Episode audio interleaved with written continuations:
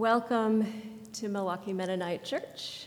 It is good to be here with all of you to worship together.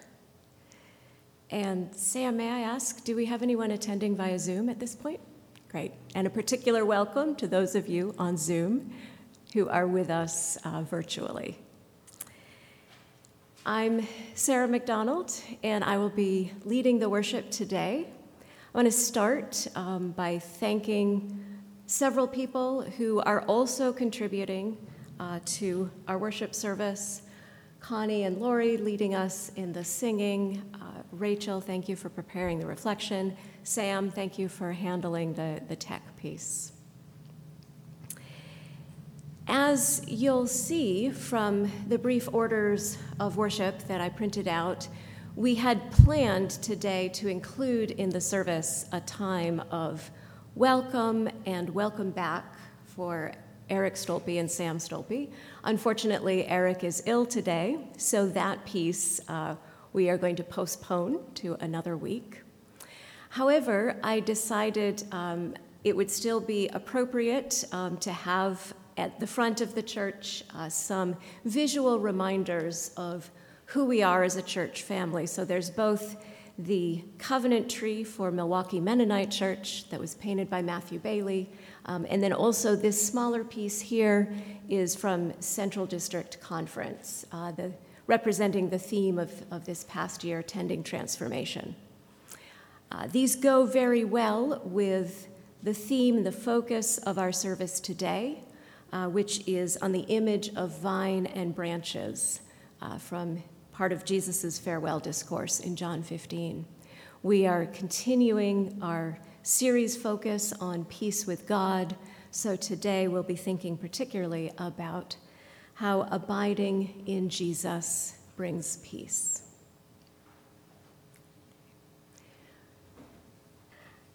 Please join me in the call to worship, which is printed in your bulletins. I will read the part marked one and ask you to respond reading the parts that are marked many. We have come to meditate on the Word of God. That we might be like trees planted by streams of water. We have come to listen to the words of Jesus. That we might be branches abiding in the true vine. As we draw near to God and to each other. May the Spirit bring us healing, hope, and peace.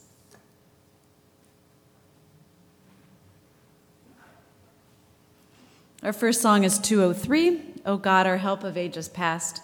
I think about this, this, this history, that rock, and I think about the part of the tree, I imagine uh, roots, you know, something that kind of keeps us anchored, that history, that faithfulness of God. 203.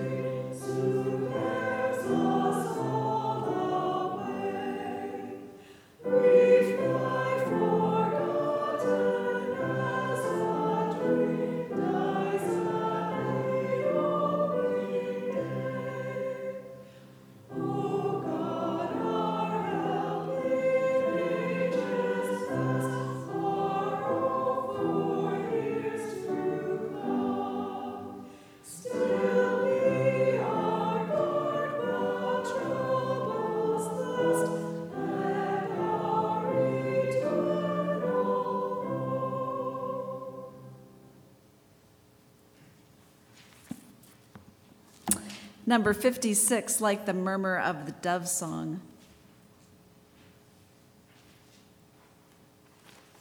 And let's stand for this one.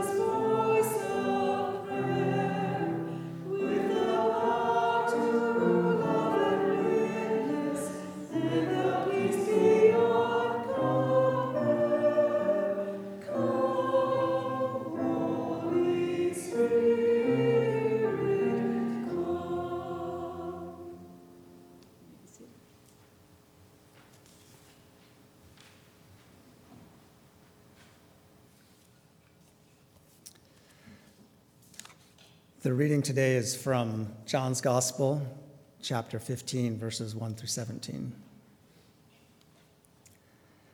This is Jesus speaking. I am the true vine, and my Father is the vine grower. He removes every branch in me that bears no fruit.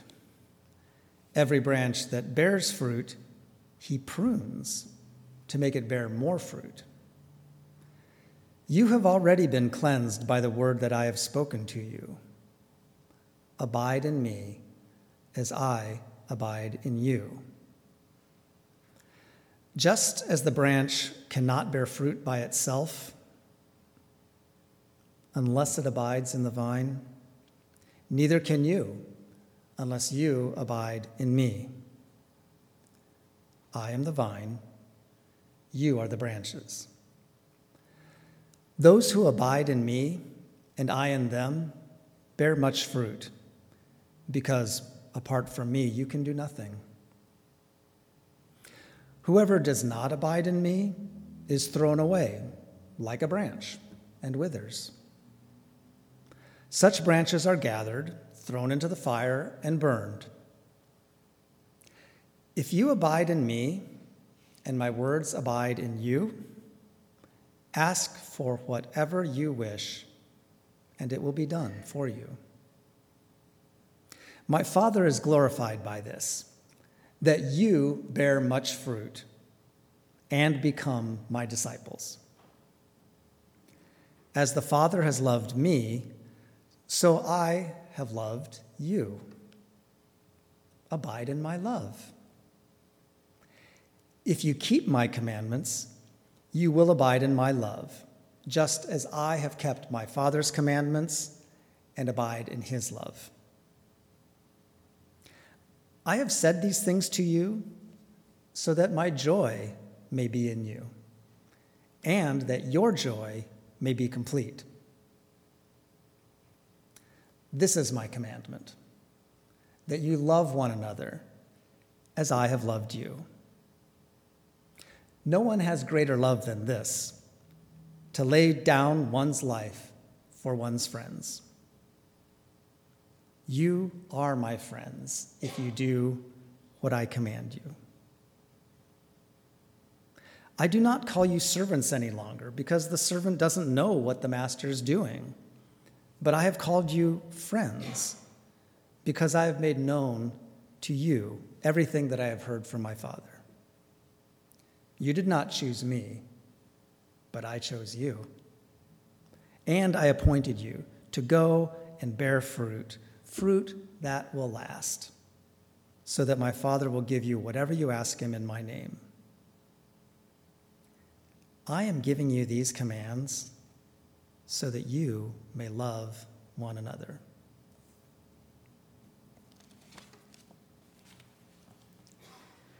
One day when my son John was four, he and I went to the park. On our walk back home, he said to me, Those kids were being mean to me at the park. How are they being mean? I asked. Were they saying things that felt mean or touching or hitting you in a mean way? No, none of those things, he said. It's just that I wanted to play with them and I talked to them and they didn't notice. It felt mean to not be noticed. I stopped and I looked him in the eye and I said, It doesn't feel good to not be noticed. John, I notice you, and I always will. And he grinned. That story came into my head today as I was thinking about our scripture for day, today in this sermon, because I think being noticed by God is one of the themes here. But first, I wanted to set the stage a bit because I think the context helps us understand it better. This scripture that we just heard read is one of a series of goodbyes that Jesus gives to his disciples. Jesus is in the room with his disciples on the night he will be betrayed before his execution the next day. He has just washed the disciples' feet. He has predicted his betrayal. He has reassured the disciples and promised them the gift of the Holy Spirit. Then comes this reading. In the first part of our scripture, Jesus says, I am the true vine. My Father is the gardener, and you are the branches. If you remain in me and I in you, you will bear much fruit. Apart from me, you can do nothing. This simple metaphor, Jesus as the vine and us as the branches, as I kept thinking about it, got more and more complicated and confusing. It's easy for us humans to think of ourselves as individuals, as people who can do things on our own merit without the need for support or help. And it's even easy for Christians to believe this, particularly in our society where individualism and pulling ourselves up by our bootstraps is written into the narrative of our country. Jesus here is reminding us that our fruit is not actually ours. It comes only from our connection and openness to Him as the vine, which nourishes and gives us life. We connect to Jesus and channel His love into the world, which comes out as fruit. We can't bear fruit alone. Jesus tells us what happens if we disconnect from Him in verse 6. If you do not remain in me, you are like a branch that is thrown away and withers. Such branches are picked up, thrown into the fire, and burned. Now, I have heard that verse read as a punishment. You better follow Jesus or into the fire you go. But I don't really think that's what Jesus was all about. Instead, Jesus is reminding the disciples, reminding us, that the most important thing we can do is continually return to our connection to Him. Being disconnected from Jesus takes away our ability to channel His love and to show that love to the world. We can't do it on our own. We need Jesus. And so if we disconnect, we wither and shrivel and can't bear fruit. It's not condemnation, it's just a statement of facts. In Jesus' view, there shouldn't be any self made Christians. Our individualism must take second place to the interconnected community, connected to Jesus and growing towards God. Jesus also says, Abide in me as I abide in you. And the word abide is translated differently depending on the version of the Bible you read. I think you used the NRSV just, just when you read it just now. It's abide. And in the NIV, it's translated as remain. Remain as me as I remain in you. For me, that doesn't really mean the same thing. Remain to me feels like to stay put, to rest, to be left behind. But abide, a word that we don't use very much, means for me to live, to set up camp, to spread out, and to be present in a place. And that's an exciting thing. Jesus lives in us. Jesus has set up camp in us. Jesus is spreading out to our whole being and infuses us with his love.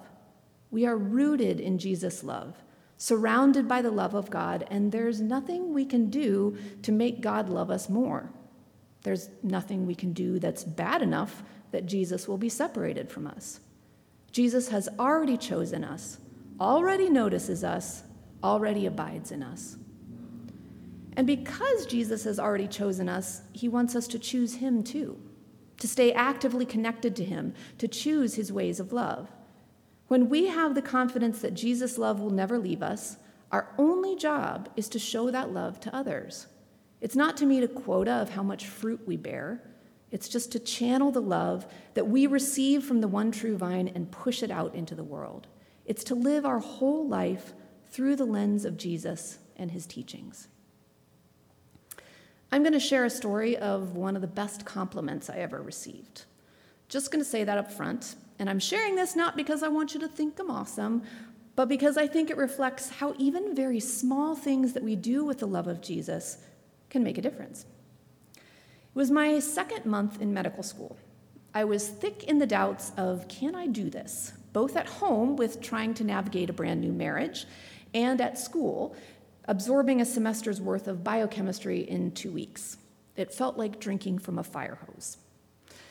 But the time that I spent with my classmates was really good, and we bonded quickly.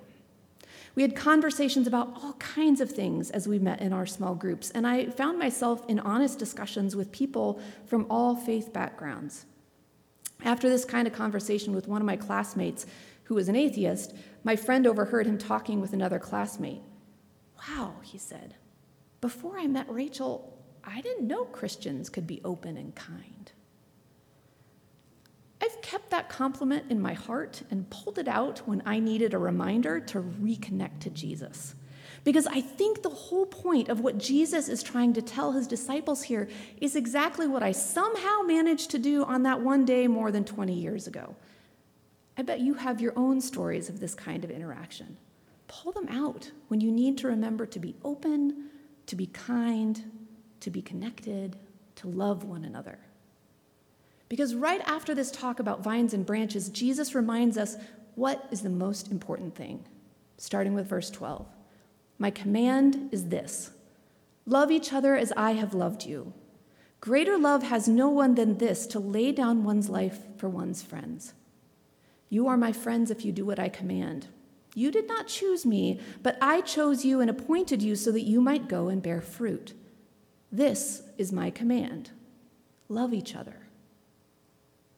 Jesus says that if we love each other like he has loved us, if we channel the love of Jesus flowing through our branches and push it out into the world, if we model our life after him and his words and deeds, then we are his friends.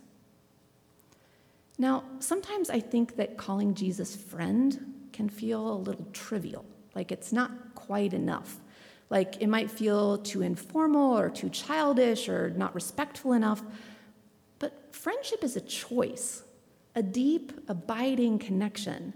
And we should not belittle the connections that we have with our chosen human friends or the friendship that Jesus extends to us.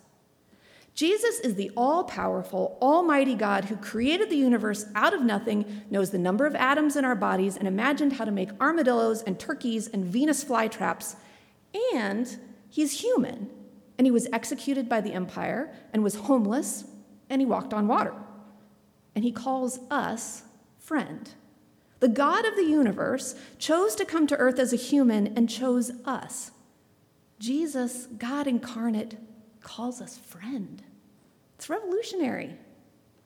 As Diana Butler Bass says more eloquently than I could, Jesus brought the disciples to the very heart of God and then revealed that God's heart longed for friendship. And now Jesus is saying, I have called you friends, not just to special people of the past whose names were recorded in sacred memory, but to the ragged fishermen and curious women, sitting around him listening to his tales, trusting for the first time that the God of Israel had not forgotten them, souls broken under the weight of Roman oppression, suffering under imperial slavery. They were not slaves, not even servants. They were friends of Jesus, friends of God. End quote. And remember, Jesus was giving them this message knowing that one will betray him, one will deny him, many will be frightened, and only a few will show up at the very end. He knows this, and he loves them anyway. When I hear this story, I immediately think, wow, Jesus loved his disciples and chose them and wanted them to follow him, even though he knew they wouldn't be perfect followers. I believe it. But when I shift that to me, that Jesus loves me that much, that Jesus is always choosing me and loves me with that same intensity, well, it's sometimes a little more challenging for me to believe. Because if Jesus knew what I was really like, if Jesus knew that I'm always judging people, or that sometimes I like material things more than I should, or that I'm greedy and short tempered and lazy and often frustrated, if Jesus knew these things about me, then maybe he wouldn't feel the same way anymore. Have you ever thought that? I think it's easy for us to question Jesus' dedication to us because the only version of friendship that we've seen is in human friendship. And humans aren't always loyal. I've had friends who I, I thought were lifelong who suddenly ghosted me and disappeared from my life with no explanation. It's felt a little bit like a death. I needed to mourn and wonder, and it left me a little bit less likely to fully commit. And I know that some of us have experienced the pain of friends turning on you, or laughing behind your back, or being disloyal in other ways. It's really hard. Jesus is not that kind of friend. Jesus is like the friend you call when you're hurt and you need a cry. Jesus is like the friend with whom you laugh until tears roll down your cheeks. Jesus is the person who organizes setting up meals for a family with a new baby. Jesus is a neighbor just stopping by to check in. And forgive me if this sounds sacrilegious, Jesus is like the absolute best kind of dog who is always excited when you come home and is content just laying beside you on the couch while you watch a movie. Jesus is all of these things, and he's better. Jesus has chosen us, us, each one of us, each one of us with all our faults and frustrations and dark corners, each one of us has been chosen by Jesus. I imagine Jesus talking to this ragtag bunch, huddled in a room, not fully understanding the import of what is coming next. I imagine him looking at them with such love, such overwhelming love. And I imagine him saying, I chose you. I notice you. You are here with me. Now is not the time to wonder if you should be here, or if you're good enough to be here, or if I really meant to call you here. You are here. You have been chosen. I have promised you that I will always be with you. He knows that the disciples, that he knows that we, are unfaithful, unsure, confused, and he loves us anyway. We've been chosen to be Jesus' friends. He is always choosing us again and again and again, no matter how much we might feel that He is, really doesn't mean us. He might mean someone else. And we don't get a say in it. We're already chosen. What we can do, though, is choose Jesus back. Jesus will always be there, abiding in us, being fully pres- present, calling us back to Him, but we get to choose Him too. What might it look like to choose Jesus more fully?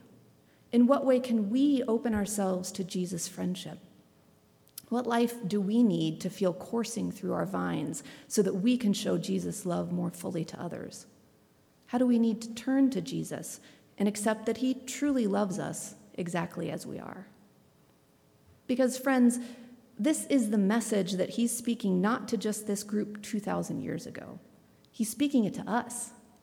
You are here with me, people of Milwaukee Mennonite. Now isn't the time to wonder, Rachel, if you're doing a good enough job of interpreting my words and giving a sermon. It's okay, Sarah, if you've forgotten something during this service. Don't worry, Connie, if you miss a note. Milwaukee Mennonite, I meant to choose each one of you. I meant to call you here. I meant to abide with you, and I will always be with you, no matter what you decide. But I want you to decide to abide with me too. I want you to bear my love to everyone you meet. I have noticed you. I will always notice you. You are my friends, and I promise that I will never leave you. Amen.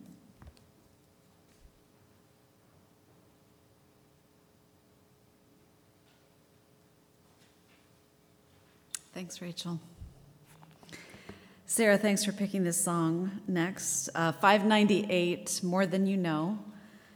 Um, Connie wrote this, and I mean, talk about being noticed. 598 More than you know, more than you know, God's love is with you. More than you know, God cares for you. And more than you know, God's love is in you, walking with you, holding you, living with you. We'll sing it twice.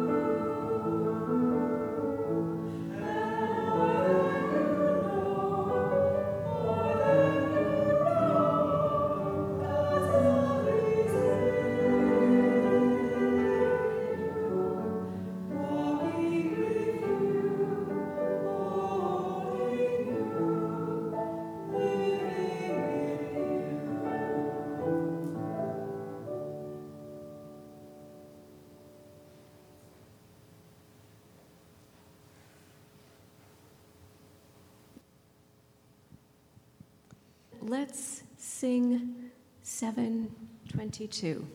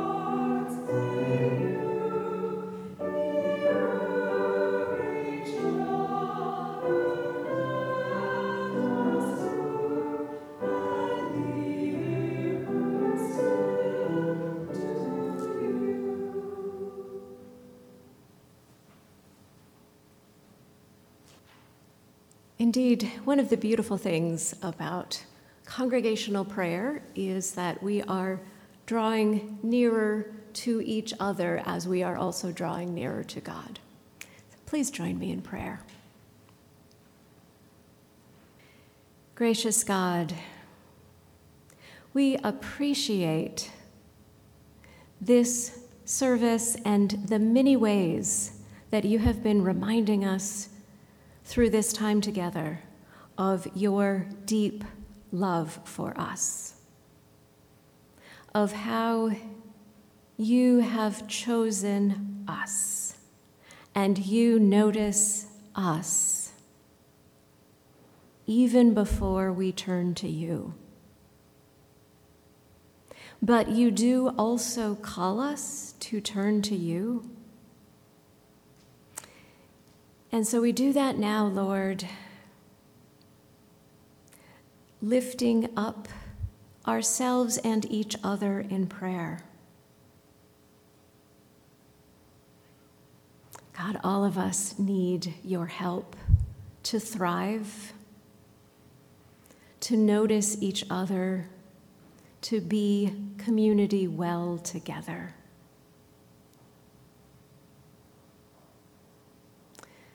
Bless Milwaukee Mennonite Church as we seek to follow you, to love our neighbors, and to be reconciled and a channel of reconciliation and peace in the world. May your love, your openness, and your kindness indeed be shown through us as we abide in you. We lift up all of these prayers in your most precious and powerful name. Amen.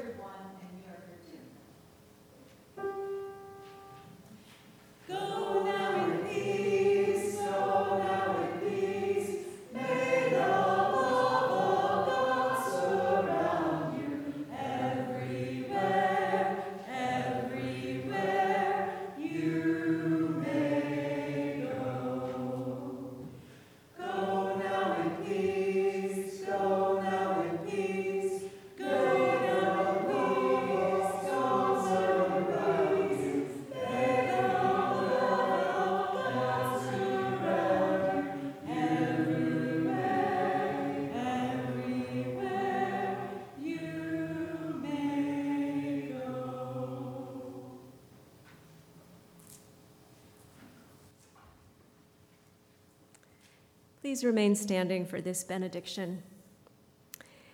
May our gardener God watch over you and your loved ones in the week ahead. May you feel yourself rooted and abiding in the deep love of Jesus.